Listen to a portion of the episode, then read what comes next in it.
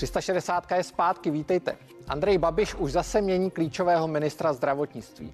Petr Aremberger nedokázal věrohodně vysvětlit majetek a ve funkci vydržel pouhých 48 dní. Na jeho místo se má už zítra vrátit Adam Vojtěch. Naše hlavní téma teď proberu s komentátorem serveru Seznam zprávy Jindřichem Šídlem. Dobrý večer. Hezký večer. A se šéf-redaktorem týdeníku Echo Daliborem Valšíkem. Dobrý večer. Dobrý večer. My si budeme tykat, protože se přece jenom trošku známe. Uh, začnu úplně jednoduše. Dneska už jsme viděli odstoupení Petra Arenbergera, nástoupení Adama Vojtěcha, Viděli jsme rezignaci Dominika Ferryho krátce předtím, než začal náš pořad. Ještě není půl desáté. Uh, ráno jsme ještě viděli kauzu, kterou přinesl web aktuálně, uh, která se týkala ruského dluhu. Zeptám se Jindřicha. Jindřichu, je tohle normální? Protože ty jsi považován za kroniku českého mediálního prostoru. Uh, je to něco mimořádného? Tak trochu se nám to nahrnulo do jednoho dne, jo, to je pravda. A, ale ta země žije jako ve zvláštním módu lehkého šílenství, jako už e, delší dobu. Jo? To, že se, to, že se ty věci sešly, tak jedna věc tam zjevně nepatří, protože není jako aktuální. To je ten příběh 30 let starého ruského dluhu, který shodou okolností vyšel dneska a málem zapadl. Teda já jsem si myslel, ano, že to je zpráva desetiletí a pak to přemleli ty další, další ty další, zprávy, ty další zprávy. No. Ale jako já myslím, že to je jenom jako logické vyvrcholení toho, v čem žijeme posledních několik let. Teda.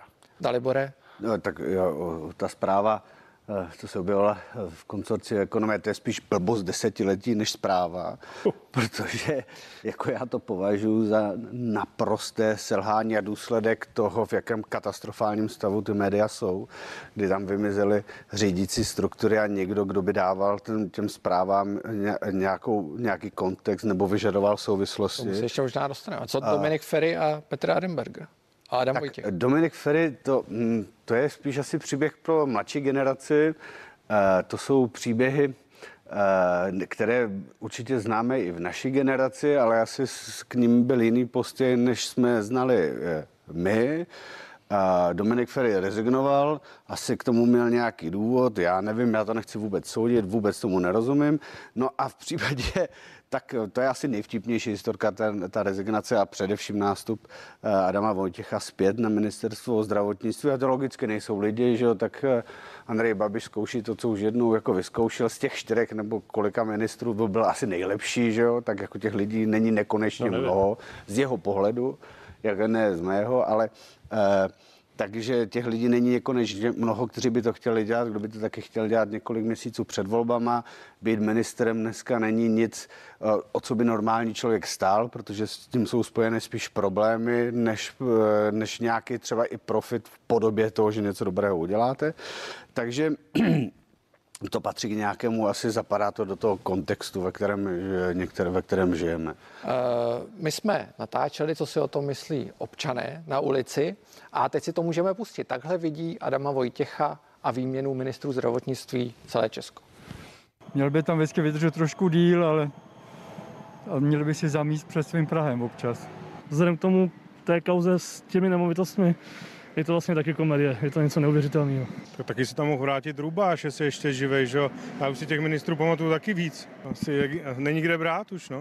Uh, ano, myslím si, že to je špatně, že už bychom si zasloužili někoho, um, kdo si umí zamést před svým Prahem. To mě překvapilo. Jako snažil se, ale myslím, že byl trošku slabý. Je tam totální bezvládí, kdy už nikdo neví, co má dělat a e, pokud v momentě, kdy se ten pan ministr Vojtěch, bývalý pan ministr, neosvědčil, tak si myslím, že asi není úplně jako důvod ho tam dosazovat znovu. To je takové točení v kruhu, je to vlastně směšné jako celá vláda. Tak, Jindro, uh, slyšel jsi, že se mohl vrátit i Luděk Ruba. To chci ocenit, protože ten člověk, ten, ten, pán, ten pán si pamatuje, kdo byl prvním ministrem zdravotnictví samostatné České republiky. To myslím, že jako zná málo kdo z novinářů, takže velký respekt. Uh, co si myslíš, že se odehrávalo v hlavě Andreje Babiše a taky v hlavě Adama Vojtěcha, že na takovou nabídku kývnul?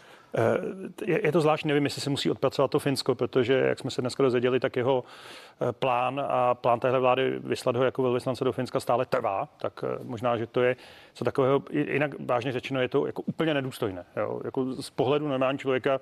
A co pak je jedno, co, jestli to považuje za nedůstojné Adam Vojtěch, ale je to nedůstojné jako v určité zemi. Adam Vojtěch musel odejít ve chvíli, kdy prostě usoudil, že není schopen dál odolávat Andrej Babišovi, svému předsedovi vlády, tak správně v tu chvíli, jako každý minister v tu chvíli prostě musí odejít. A po tři čtvrtě roce, po tom, co jsme tady viděli tohle defilé, jako spojené s, jako s částečně komickými, ale většinou jako tragickými situacemi, tak se Adam Vojtěch jakoby nic vrací. Já když jsem to viděl dneska ráno, těch 10 hodin v televizi, tu tiskovou konferenci premiéra, tak jsem jako tomu chvilku nevěřil. Myslel jsem, že Andrej Babiš chvilku počká pak řekne, ha, vystřelil jsem si z vás. A on to myslel úplně vážně. Jo. To je uh, jako situace, kdy ta vláda už jako není ani směšná. Jenom na to nevěřícně se díváte, že člověk, který odešel proto, protože nebyl schopen v jistou chvíli vykonávat tu svoji funkci, se do té vlády vrací. Nikdy nic takového se nestalo. Jediný případ, kdy se minister vracel do stejné vlády na stejné místo, byl Jiří Čunek. Ale tam to bylo dané tím, že on odstupoval kvůli mimochodem trestnímu stíhání, pak bylo čištěné. Takže je, jak jsem říkal, já jsem tím začínal, jako v jaké žijeme realitě, tohle je jenom jako další důkaz rozkladu, bohužel nejenom té vlády, ale i toho státu. Děláš satirický pořad? Ano. Dá se ještě dělat satira? No jasně, že jo. I když moje žena dneska říkala, že, že to vypadá, že to ta vláda jako dělá podle, podle sloganu řídit stát jako šťastné pondělí, jo. Ale satira je záměr, že chcete vyvolat jako uh, smích těch lidí, jo. Ale tohle je zoufalý šklep, jo. Tam jako satirus člověk jako nezesměšňuje sám sebe většinou. Ale, ale vtipné to je, že jo. Jako ty se to snažíš jako tady věcně uh, rozebírat, ale ono to už asi věcně rozbírat nejde, že jo. Tady čekáme na ty volby, které budou v září, v říjnu. Ano. A, které to jako rozseknou a a Dalibore, co ty si myslíš, se odehrávalo v hlavě Andreje Babiše, když, na, když tohle vymyslel, otázka, jestli to vymyslel on, e, protože týdeník Echo má taky zkušenosti s Andrejem Babišem, poměrně bohaté. Tak určitě, ale Andrej Babiš se za těch sedm let eh, nebo osm let, co je v exekutivní funkci, výrazně změnil. Změnila se atmosféra v té společnosti, změnily se taky priority. Uh,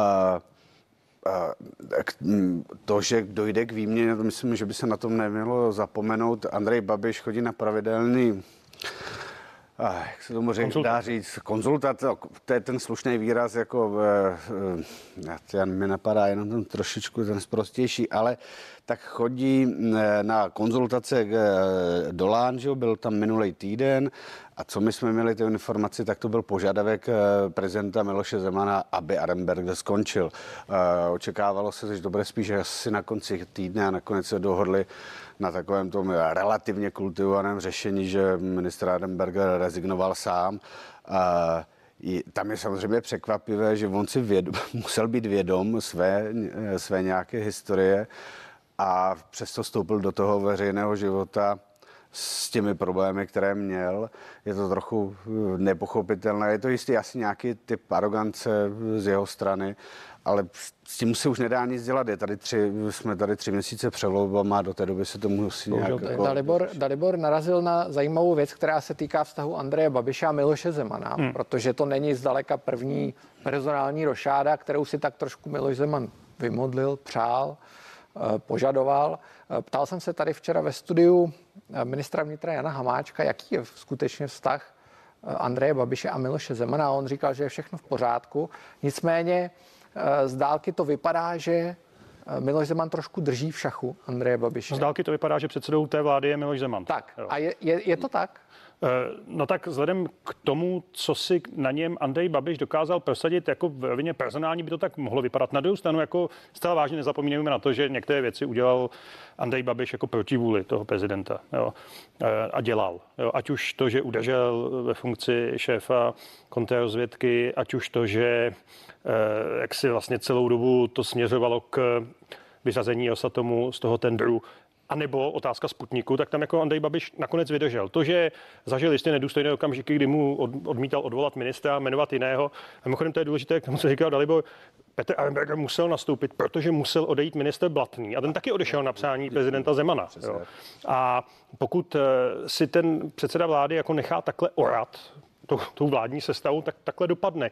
Ale myslím, že chci zdůraznit, potrhnout, co jsem řekl moudrého předtím, že ne ve všem. Ten Andrej Babiš Přestože máme občas tendenci to tak vidět, tak jako v některých věcech on je schopen tomu prezidentovi efektivně odolávat. Já bych řekl, proč, že, proč to dělá? Je, eh, že je schopen odolávat v případě mm, šefa, šefa Biskoudelky, a to jsem teda, to jsem trochu jako přesvědčený, že Andrej Babiš je po, z, z, je terčem dvou tlaků. Je tlaku Miloše Zemana, který ho drží u moci a nepochybně vláda Andreje Babiše celou tu dobu fungovala díky podpoře Miloše Zemana. Miloš Zeman si za to vybírá daň. Na druhou stranu myslím, že není e, nepodstatná ta společná návštěva Andreje Babiše e, v sídle e, CIA v Langley, kdy nepochybně i americké tajné služby a domácí tajné služby taky mají nepříjemné informace na Andreje Babiše. Takže Andrej je v takovém mlínském kole a eh, je skutečně zajímavé, že toho, eh, že toho koudelku ustál, nicméně pokud vím, ještě nebylo jako definitivně, on nebyl definitivně. Ne, nebyl, nebyl, nebyl, ale nebyl taky odvolán, že jo, což si přál ten prezident. Nebyl odvolán, protože se čeká na to, jestli bude potvrzen ve funkci nebo ne. A, je, a co víme, je to jeden z, jako z důrazných požadavků Miloše Zemana, že jo aby a... Michal Koudelka nebyl nadále šéfem BIS. Přesně tak. Já si myslím, ono to nebylo nějak medializované, ale on už ten jeho titul je taky, nebo byla, tam došlo k nějaké reorganizaci. Já nevím, jak byla jako popsána že něco už Andrej Babiš Miloše Zemanovi doručil a tomu řekl, hele, tohle ne, to jsme si nedomluvili, my, já potřebuji, aby šel Koudelka pryč. Že? Spoustu těch věcí, které se tady nepochopně Ano, ale jenom, jenom fakticky dodám rychle, Andrej Babiš přednedávnem řekl, že je docela možné, ne pravděpodobné, že tahle vláda, jeho vláda o mandátu uh, plukovníka, co je, není generál, že plukovník, ředitele, ředitele Koudelky nerozhodne, že to nechá na tu další vládu, že ho nechá jakoby Což eh, mimochodem ale není úplně tak zcela podle zákona. Eh, ano, protože on by měl mít v létě, by mu ten mandát měl, v srpnu by mu měl skončit přesně tak. Nicméně Andrej Babiš touhle možností jako zjevně kalkuluje.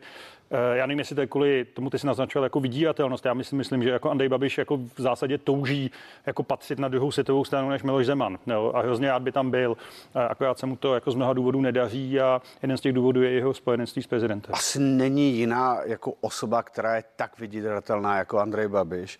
Eh, faktem je, že třeba Spojené státy nikdy eh, Andreje Babiše nijak ani republikánská administrativa to vůbec nezajímalo, demokratická taky ne. Eh, Andrej Babiš je pod silným tlakem Evropské unie, že, která využívá jeho slabého místa. Všichni potřebují slabšího premiéra, aby ho potřebovali natlačit tam, kam ho potřebují. To všem jako to řadě hráčům na tom, na tom kolbišti jako vyhovuje, že tady slabý premiér, který bude vykonávat jejich vůli. A mm, Andrej Babiš i z logiky věci, on, nebu, on má dobré vztahy možná ve V4, především za, e, s Viktorem Orbánem, ale jinak v Evropské unii no, s představiteli státu Evropské unie žádné dobré vztahy nemá a jedině, kde to má dobré, je ve Spojených státech a to tam měl pro, e, koupit ty vrtulníky Black Hawk, že jo? Nebo jak se, vrtulníky jak Black Hawk. Já jsem tam tehdy s chodou okolností s ním byl na té návštěvě, tak e, z toho, co aspoň tehdy jsme popsali, tak ty vrtulníky neměl příliš na výběr, když je kupoval.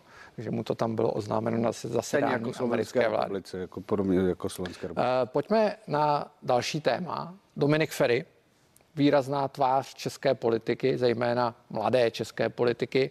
Uh, Jindro, jak to na tebe působí a je to pro tebe šok, nebo je to něco, o čem novináři na sociálních sítích říkají, že se to čekalo?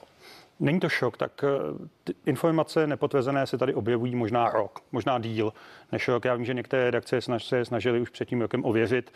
Eh, nepodařilo se jim to. Eh, teď to takovým zvláštním způsobem vypálili minulý týden parlamentní listy jako tím svým monitoringem Twitteru. Myslím, že Prima měla na, na webu podobný text. Ale to, co vyšlo, ano, to, co vyšlo dneska v Alarmu a v deníku N, je prostě silný text a já myslím, že ty lidé a ty autoři, kteří to dělali, jsou pevně zárukou toho, že vědí, co dělají. A Dominik Ferry v tu chvíli jako neměl jinou šanci, než rezignovat. Já jsem říkal svým kolegům jako odpoledne, že nejpozději zítra odstoupí, oni mi to nevěřili a on odstoupil ještě večer. Jo. On má teďka právo samozřejmě na prezumci neviny, Dominik Ferry, zvlášť když jako není jako politik, ne, ne, no, není, není v žádné funkci, ale překvapení to prostě nebylo a uh, myslím si, že jako cynicky řečeno, odhledněme od jako té hrůzy, která je tam popsaná, že ty věci jsou se jako otcovi dě, dcer čtou opravdu hrozně špatně. A já nevím, jestli to jako tak je, nicméně vypadá to silně.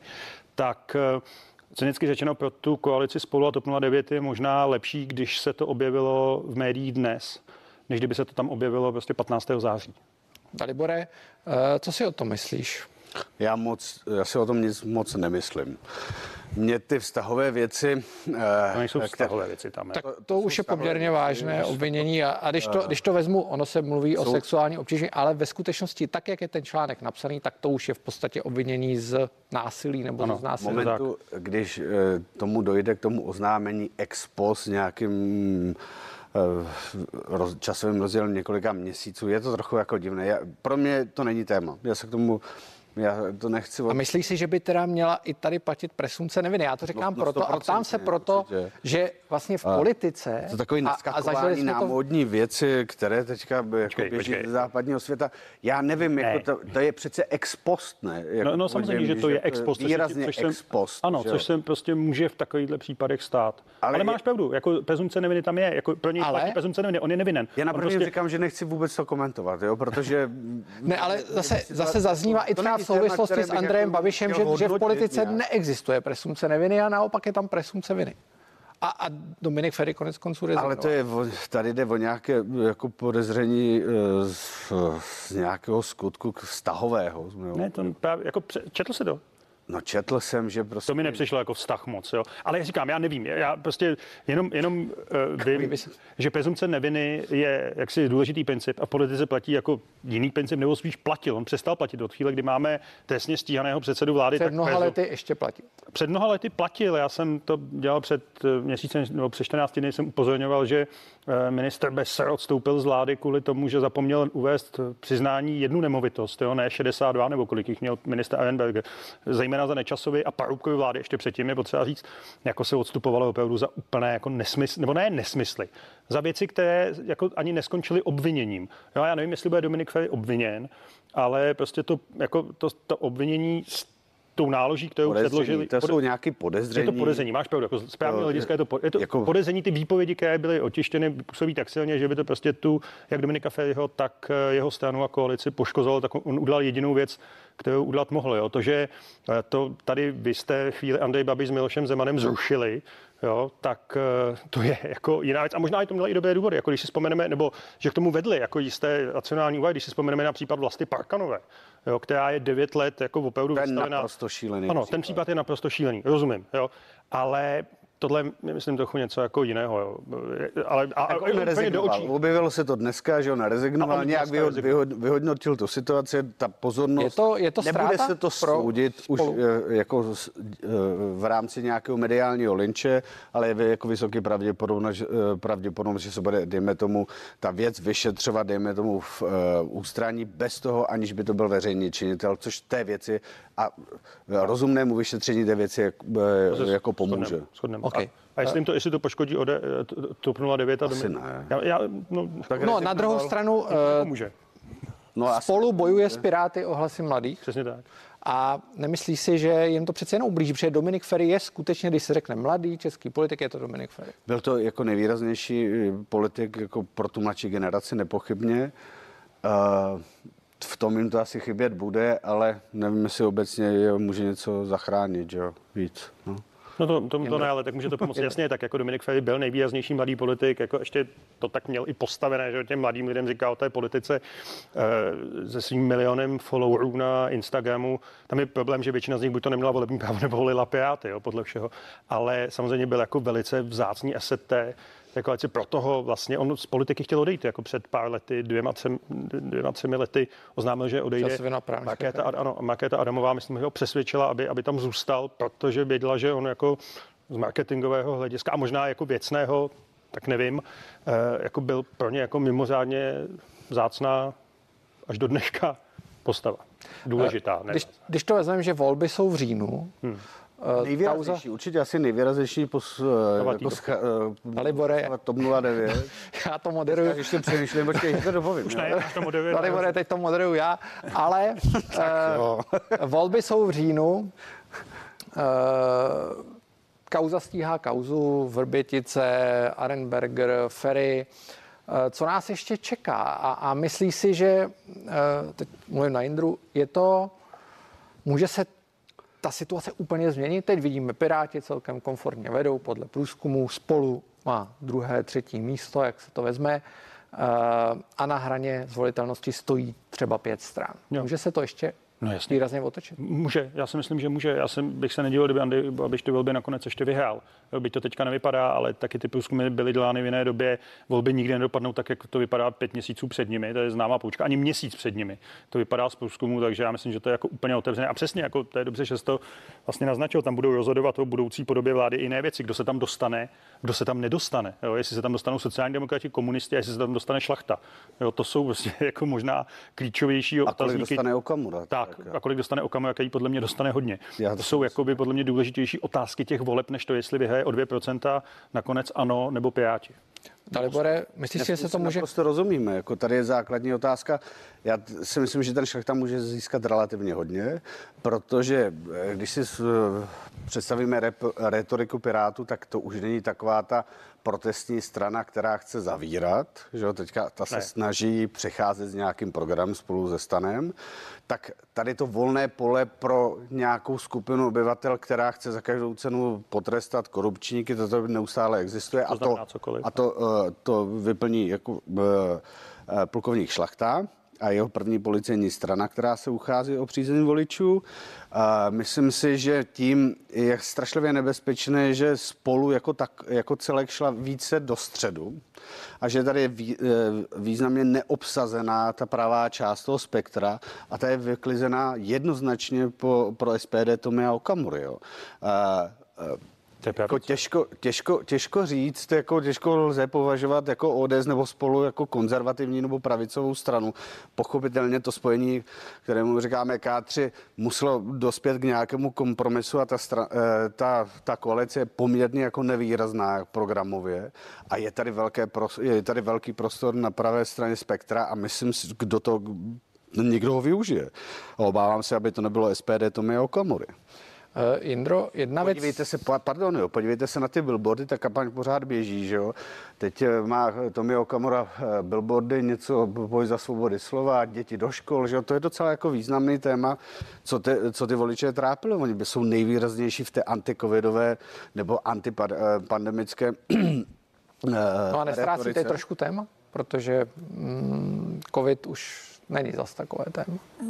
No, trochu jo. Já, já jako, jak sleduju pravidelně videa Andreje Babiše, tak myslím, že do té kampaň se zase vrátí jako téma migranti, na což ten Jo, stejně jako kdysi, na, na což ten Tomio Okamura klidně nasedne. Jak, ale ten covid bude tématem, jako bude, Andrej Babiš nemluví už v žádném svém projevu o ničem jiném, ať už ten projev se má týkat čehokoliv, než o očkování. Jo. A situace s očkováním a to, jaký bude stav vlastně na začátku října, což je potenciálně náběh další vlny, kdyby tak, jak to bylo loni, já doufám, že to nebude, jako všechno směřuje k tomu, že snad ne, tak ten stav týden předtím prostě rozhodne.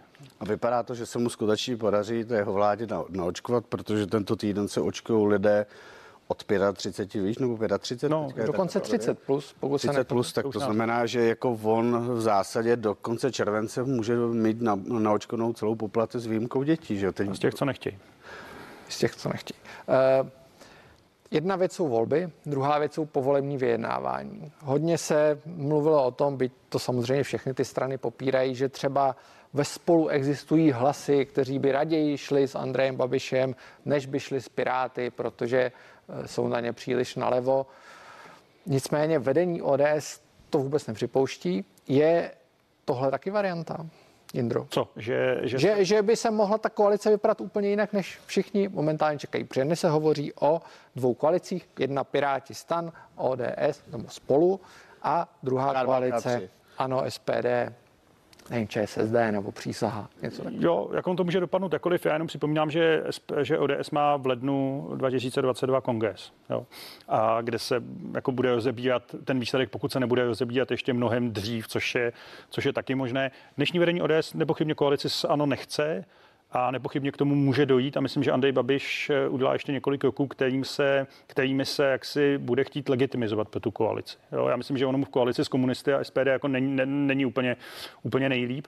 Uh, druhá věc je, otázka je, jestli by to vůbec stačilo početně, přesně jaké tam budou poměry, jako kdo by byl předsedou vlády, jestli by u toho byl osobně Andrej Babiš a jestli tam prostě ta vyhladovělost ODS po osmi letech mimo moc, což oni jako zažili jedinkrát v historii, že jo, kdy nebyli u moci a to ještě tehdy z části byli, tak jestli, jestli může převážet nebo ne. Zatím ODS tvrdí, že to je jasné. Jo. Já si, bych se nedělal, kdyby se ta strana na tom pak jako v těch jako debatách jako významně nesnad jako úplně oštěpila, jako kdysi, ale myslím, by to tam bylo jako, jako velmi tvrdý souboj. Mě. No pokud si ale, eh, nejsem si teď jistý, jo, pokud no, oni jdou takhle do voleb, ale oni nevytvoří poslanecký klub. Ne, budou mít každý svůj každý klub. svůj právě klub, jo, to je jako ano. docela významný moment Přesně jako tady, tady, tady, v tom. Jo. Oni jdou jenom do těch voleb společně. A taky nebudou mít dohromady tolik poslanců, jako budou mít ty se bude to složitě sčítat. Že? Ano.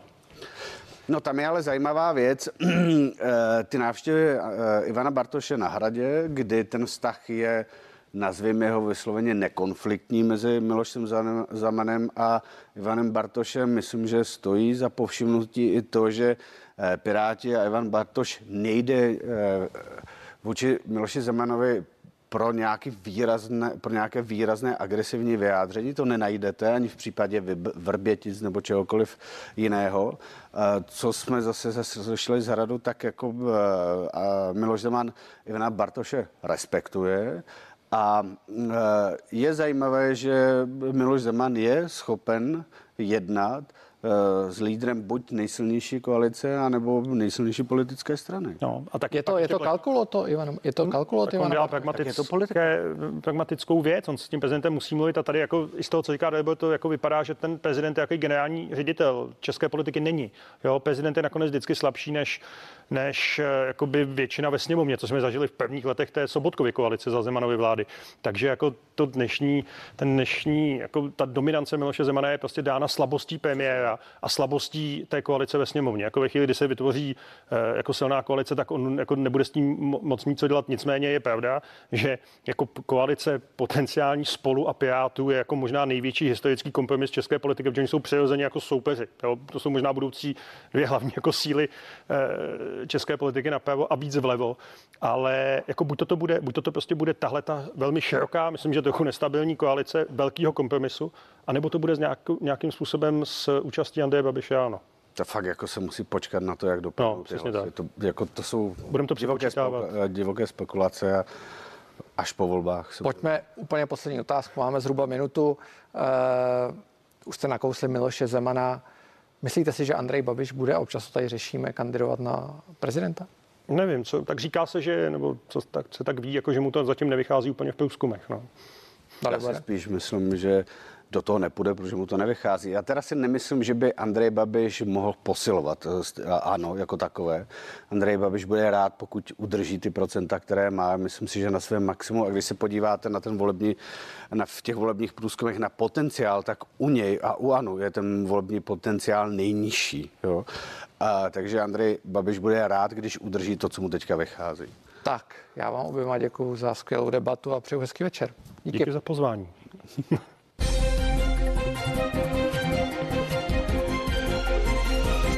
Ještě pro vás máme jedno důležité téma. Dnešek totiž na celém světě patří všem pohřešovaným dětem. Je to takzvaný poměnkový den. Jen v Česku se ročně ztratí tisíce dětí. Většinu z nich se podaří rychle najít, ovšem pravidlem to zdaleka není. A tak jsou tu i dodnes nevyřešené tragické případy. Stovky dětských tváří se ročně objeví v policejní databázi. Další tisíce dětí krátkodobě pohřešují jejich rodiče. Většinu těchto případů se podaří brzy objasnit, pak jsou tu ale i ty bez šťastných konců. Barbara Burdová, její sestra Kristýna Burdová, Nikola Zedníček nebo třeba Valerie Kvasničková. To je jen zlomek aktuálně pohřešovaných dětí, které se zatím nikomu nepodařilo najít. Právě Poměnkový den má připomínat osudy dětí, které záhadně a mnohdy bez stopy zmizely. Mezinárodní den pohřešovaných dětí vyhlásil už v roce 1983 tehdejší americký prezident Ronald Reagan.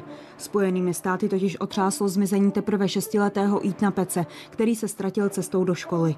Následovala rozsáhlá pátrací akce. Chlapcova fotografie byla dokonce na krabicích od mléka. Ani to ale nepomohlo a osud Etna se stal na několik desetiletí záhadou. Až v roce 2017, po dlouhých 38 letech, byl potrestán muž, který měl chlapce unést a zavraždit. Pedro Hernández si má odsedět 25 let ve vězení. Ítnovo tělo se ale dodnes nenašlo. Česko se k celosvětové tradici připojilo až v roce 2004, hlavně kvůli takzvaným pomníčkům, starým nevyřešeným případům a kvůli prevenci. Ztratí se vám někdo blízký, někdo nejcennější, vlastně koho máte na světě. Takže je to hodně vypjatá situace a probíhají tady emoce. Jo, ty rodiče, každá minuta je pro ně, má délku dne a vždy se jim zdá, že ta policie dělá málo. Jo? Ale opak je pravda, ta policie nasadí v podstatě okamžitě veškeré síly a prostředky. Často je užitečná i pomoc veřejnosti, médií a všímavých svědků. Samotné metody pátrání po dětech ale vždy úzce souvisí s konkrétním případem. V přírodě pomůže rojnice a dobrovolníci. Pokud ale mají policisté podezření, že dítěti někdo ublížil nebo se stalo obětí únosu, nechávají si raději většinu informací pro sebe, aby neodkrývali karty před možným pachatelem. Všechna pátrání mají ale jedno společné. Vždy hraje nejdůležitější roli čas. Čím je ten čas delší, tak eh, nechci říct, že se snižuje to riziko vypátrání, ale hrozí to větší nebezpečí té pohřešované osoby, ať už je to dítě nebo dospělá osoba. Úměrně s tím slávne naděje na šťastný konec a v blízkých sílí zoufalství. Útěchou pro rodiče ale můžou být policejní statistiky. Drtivou většinu dětí se totiž policistům podaří vypátrat do několika hodin od nahlášení pohřešování. Nikola Veverková, CNN Prima News. Kriminalistu Jana Rybára jste mohli slyšet v reportáži, teď je se mnou i ve studiu. Dobrý večer. Dobrý večer. Eh, my jsme viděli reportáž, která řeší i, jak mají rodiče začít hledat své děti, kdy se mají obrátit na policii. Vy jste při příležitosti toho Mezinárodního dne pohřešovaných dětí připravili, připravili i video, jak se chovat. Jenom je to asi ta základní věc, kdy rodiče mají začít hledat své dítě. Jakmile zjistí, že se jim ztratilo. A když se jim ztratí v obchodáku, tak hned by měli začít. No samozřejmě měli by začít hned vlastními silami se zkusit ho najít. Samozřejmě není asi dobrý hned volat policii a armovat, já nevím, stovky lidí, když je to dítě možná někde se zapomnělo, ztratilo se, zapomnělo se u nějakého regálu s hračkami, říkáte v obchodě, nebo u nějakého zvířátka. Jo, takže nejprve obejdu to nejbližší okolí, obvolám tři případně známé, kteří by ho mohli vidět a potom teda volám policii. Uh...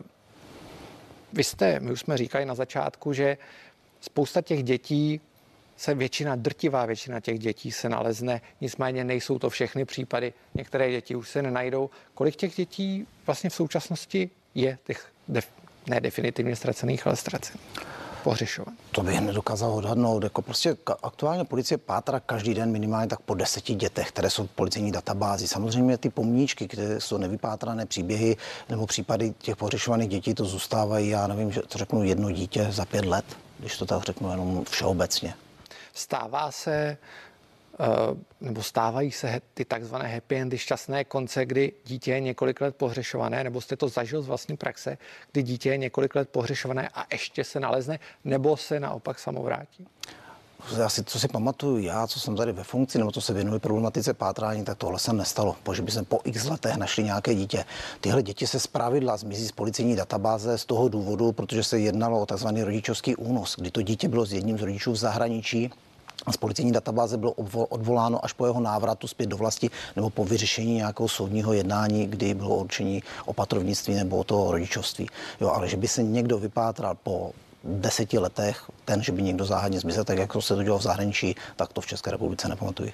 Uh, vy jste mluvil o únosu jedním z rodičů. Uh, je to věc, jaký vlastně řešíte, protože často je to do zemí, se kterými Česká republika nemá žádnou spolupráci a jak jste vlastně v tomto případě úspěšní? Ta role policie je tady v tom případě jenom do té doby, dokud nevypátráme, kde to dítě se v současné dané chvíli nachází. Jestli že si zjistíme, že je na bezpečném místě, nehrozí mu žádné nebezpečí, je případně jedním z rodičů, tak ta role policie v tuhle chvíli končí. Pak už je to věc justice a nějaké mezinárodní justiční spolupráce. Jak se v podstatě policista může připravit, což je asi složité, ale jak reaguje na to, když to dítě se nenajde i hned a ví, že eh, to bude asi vážnější případ, což jste nepochybně zažil. Eh, jak se s tím srovnáváte? Protože mnozí z nás jsou rodičové a je to věc, která je nepředstavitelná. Vy jste to říkal už v reportáži, že je to obrovský stres. Je to obrovský stres jednak pro ty rodiče, pro ty pozůstalé, bych to takhle řekl, pro ty přátelé a to nejbližší okolí toho ztraceného dítěte. A samozřejmě je to i pro ty policisty, že všichni jsme nebo budeme, nebo jsme rodiče vlastně, takže všichni si to odnáší nějaké to to tragédii z té služby, z toho případu sebou domů. Nicméně musí se zase na to nahlížet profesionálně, protože těch případů opravdu je relativně dost a ten policista to musí brát jako práci. Eh, já jsem si tady našel tu statistiku. Oproti roku 2019 v loňském roce bylo pohřešováno o 494 méně dětí, což je předpokládám dáno tím lockdownem. Mohl byste to popsat? Je to skutečně tak, že těch případů ubylo? Určitě ubylo. Ty statistiky se celkově pohybují uh, nějak stabilně, ale ten lockdown nám hodně pomohl nám, že to řeknu policistům, kteří se věnují problematice pátrání, v tom směru, že byly zavřené veškeré veřejné prostory, diskotéky, společenská zařízení, nemohlo se cestovat, byl zákaz nočního vycházení. Takže ty děti, které z pravidla utíkají, jak jsem řekl, ve většině případů utíkají své volně z domu, neměli kam jít, kde se pohybovat. Takže to nám to jsou to, jsou to děti, uh většin, často vidíme v těch pátráních, které policie vyhlašuje, že jsou to děti, které už utekly z domova v minulosti. Je to tak ve většině případů, nebo, nebo je to v podstatě to řekl na půl, na půl, na půl bych to řekl. Je tady ta polovina těch případů opravdu, kdy ty děti opakovaně, jsou to opakované útěky, eh, řeší nějak tu svoji situaci a polovina je těch prvně ztracených a už se už neobjeví. Jaký je nejčastěji ten jejich důvod, když s nimi mluvíte? Oni řeší své problémy, oni samozřejmě nejsou ani sdílní pro tu policii, oni nechtějí s náma mluvit. Ta policie furt je pro ně nějaká represivní složka, furt se na nás takhle pohlíží, takže oni nejsou sdílní. Samozřejmě ty případy se přidávají, když tam máme nějaké podezření, že by se stali oběťmi trestného činu nebo byly zneužity, tak to předáváme sociálně, sociálním pracovníkům, kteří pak potažmo psychologům, kteří s nimi mohou mluvit. Ale ty útěky jsou prostě různé, ale zpravidla tím řeší nějaké problémy svoje a útěky před tou situací, které jsou třeba v rodině jsou situace, kdy si říkáte, když to dítě naleznete, kdy si říkáte, že vlastně ta situace v té rodině je tak špatná, že byste, že vlastně chápete, že uteklo a že byste byl radši, aby zůstal na útěku. Bohužel ano, ale neřekl bych to tak, že bych byl radši, kdyby to dítě zůstalo na útěku. Já bych byl rád, kdyby ho mohl jako policista vrátit do bezpečného prostředí, kterým by ten domov měl být, ale mnohdy tomu právě tak není, protože utíkají, kde je z, z dysfunkční rodiny vyloženě. Zase je otázkou přesně snažíme se zjistit ten důvod, proč utíká, aby my jsme ho nakonec nevypátrali a nevrátili ho do domova sice, ale do místa, kde se mu děje nějaké příkoří. Takže i s tímhle, s touto myšlenkou pracujeme.